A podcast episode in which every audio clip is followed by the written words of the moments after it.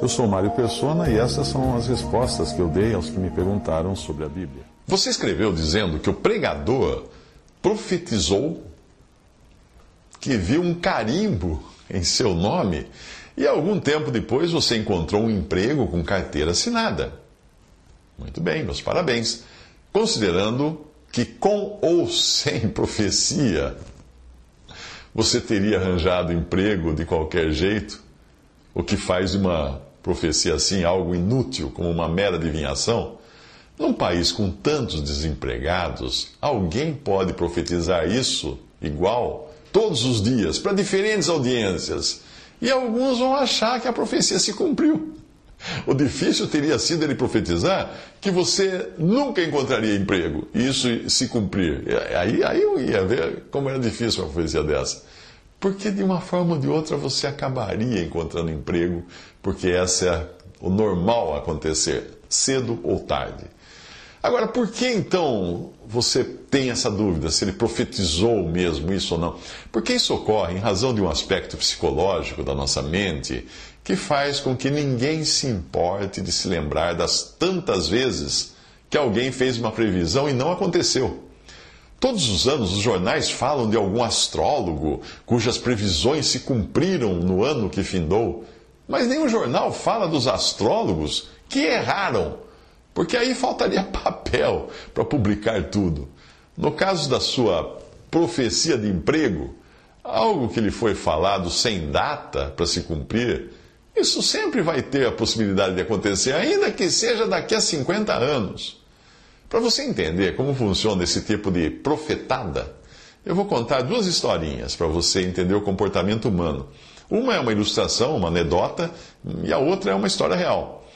A primeira, um sujeito tinha um burro e o burro adoeceu e morreu. Todos na vila sabiam que ele tinha um burro, mas ninguém ficou sabendo da morte do animal.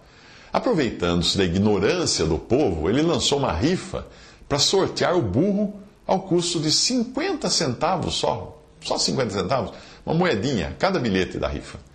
Muita gente comprou a rifa e esta rendeu 500 reais para ele, mas, obviamente, apenas um ganhou, como acontece em toda rifa. Aí, quando ele entregou o burro morto na casa do sujeito que ganhou, o homem, claro, ficou irado e pediu o dinheiro de volta. E aí ele devolveu os 50 centavos dele, mas ainda assim ele ficou com 499 reais e 50 centavos. O que foi um bom negócio, um bom lucro. Porque nenhum dos que não foram sorteados, nenhum deles se importou em reclamar os 50 centavos por não ter ganhado o burro. No outro caso que me contaram, como, como sendo real, eh, mas eu vou resumir porque é muito longo o processo e tinha, envolvia mais gente. Eh, o caso aconteceu assim: um, um golpista ele pegou uma lista de 100 pessoas que costumavam apostar em corridas de cavalo no jockey. E ele enviou 100 cartas pelo correio, dando uma dica para o próprio, próximo prêmio, dizendo que ele conhecia os resultados e estava dando de presente, de mão beijada, uma dica de que cavalo ia ganhar no próximo prêmio. Só que ele pegou 10 cartas, ele colocou que o ganhador seria o cavalo A, em 10 o cavalo B, e assim por diante. Ah, mandou as 100 cartas e, como havia 10 cavalos no páreo, pelo menos um acabou ganhando, né? E os 10, as 10 pessoas que receberam aquela dica daquele cavalo, uh, tendo elas apostado ou não, elas ficaram sabendo que o remetente da dica sabia das coisas. É, ele sabia, ele profetizou o cavalo. Obviamente, esses dez não conheciam as outras 90 cartas com dicas erradas que os outros 90 receberam. O passo seguinte do golpista foi enviar 10 cartas, uma para cada pessoa do grupo do cavalo ganhador, e mais uma vez Cada carta tinha um cavalo diferente como sendo o próximo ganhador. Aí no final, um ganhou. E este já estava convicto, esse que recebeu a carta, estava convicto de que o remetente conhecia mesmo os resultados das corridas, porque ele acertou todas. todas, né?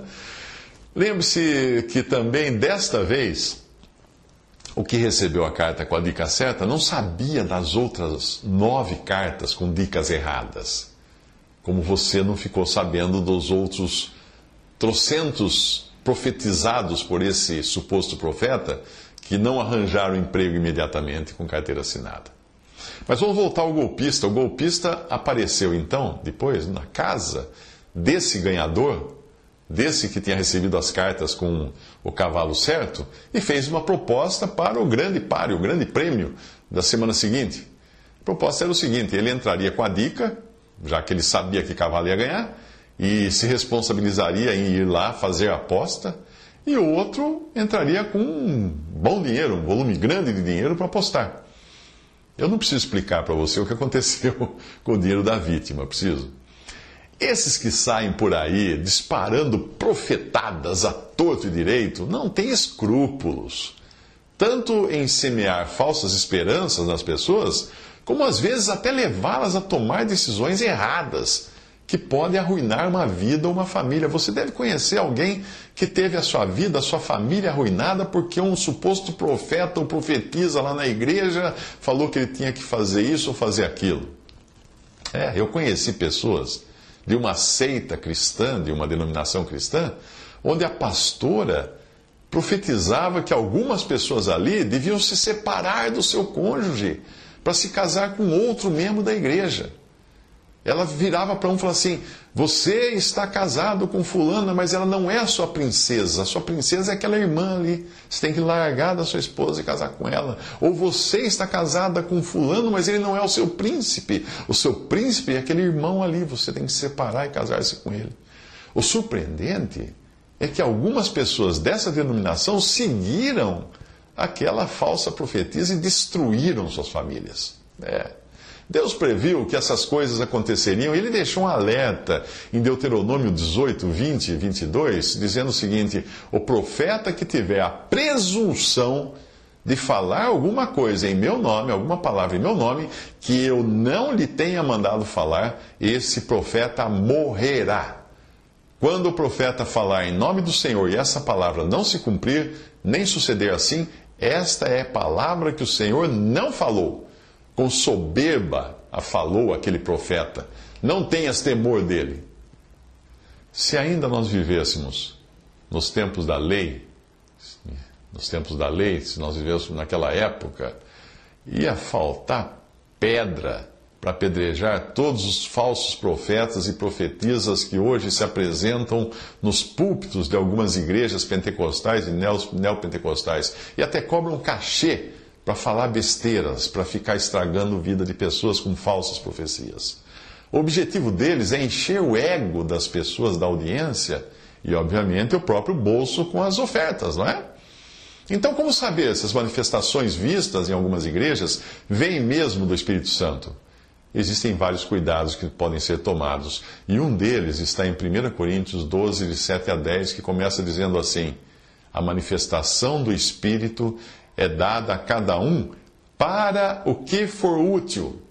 Portanto, a manifestação do Espírito Santo tem um objetivo utilitário, ou seja, não é mera adivinhação, não é mera exibição de poder, não é algo como um número de, um número de circo, um número de mágico, não. Ela tem uma utilidade. Também não tem nada a ver com a, a, a, verdadeira manifestação do Espírito Santo, não tem nada a ver com pessoas histéricas, sapateando, dando piruetas, rodopiando, fazendo malabarismo. Imagina. Qualquer pessoa com um mínimo de bom senso, um pouquinho de inteligência, só um pouquinho, quando vê alguma coisa assim, vai perguntar: mas que utilidade tem isso? Não é? Para quem vive atrás de profecias, premonições, revelações, etc., aqui vai uma dica sobre o funcionamento do nosso cérebro.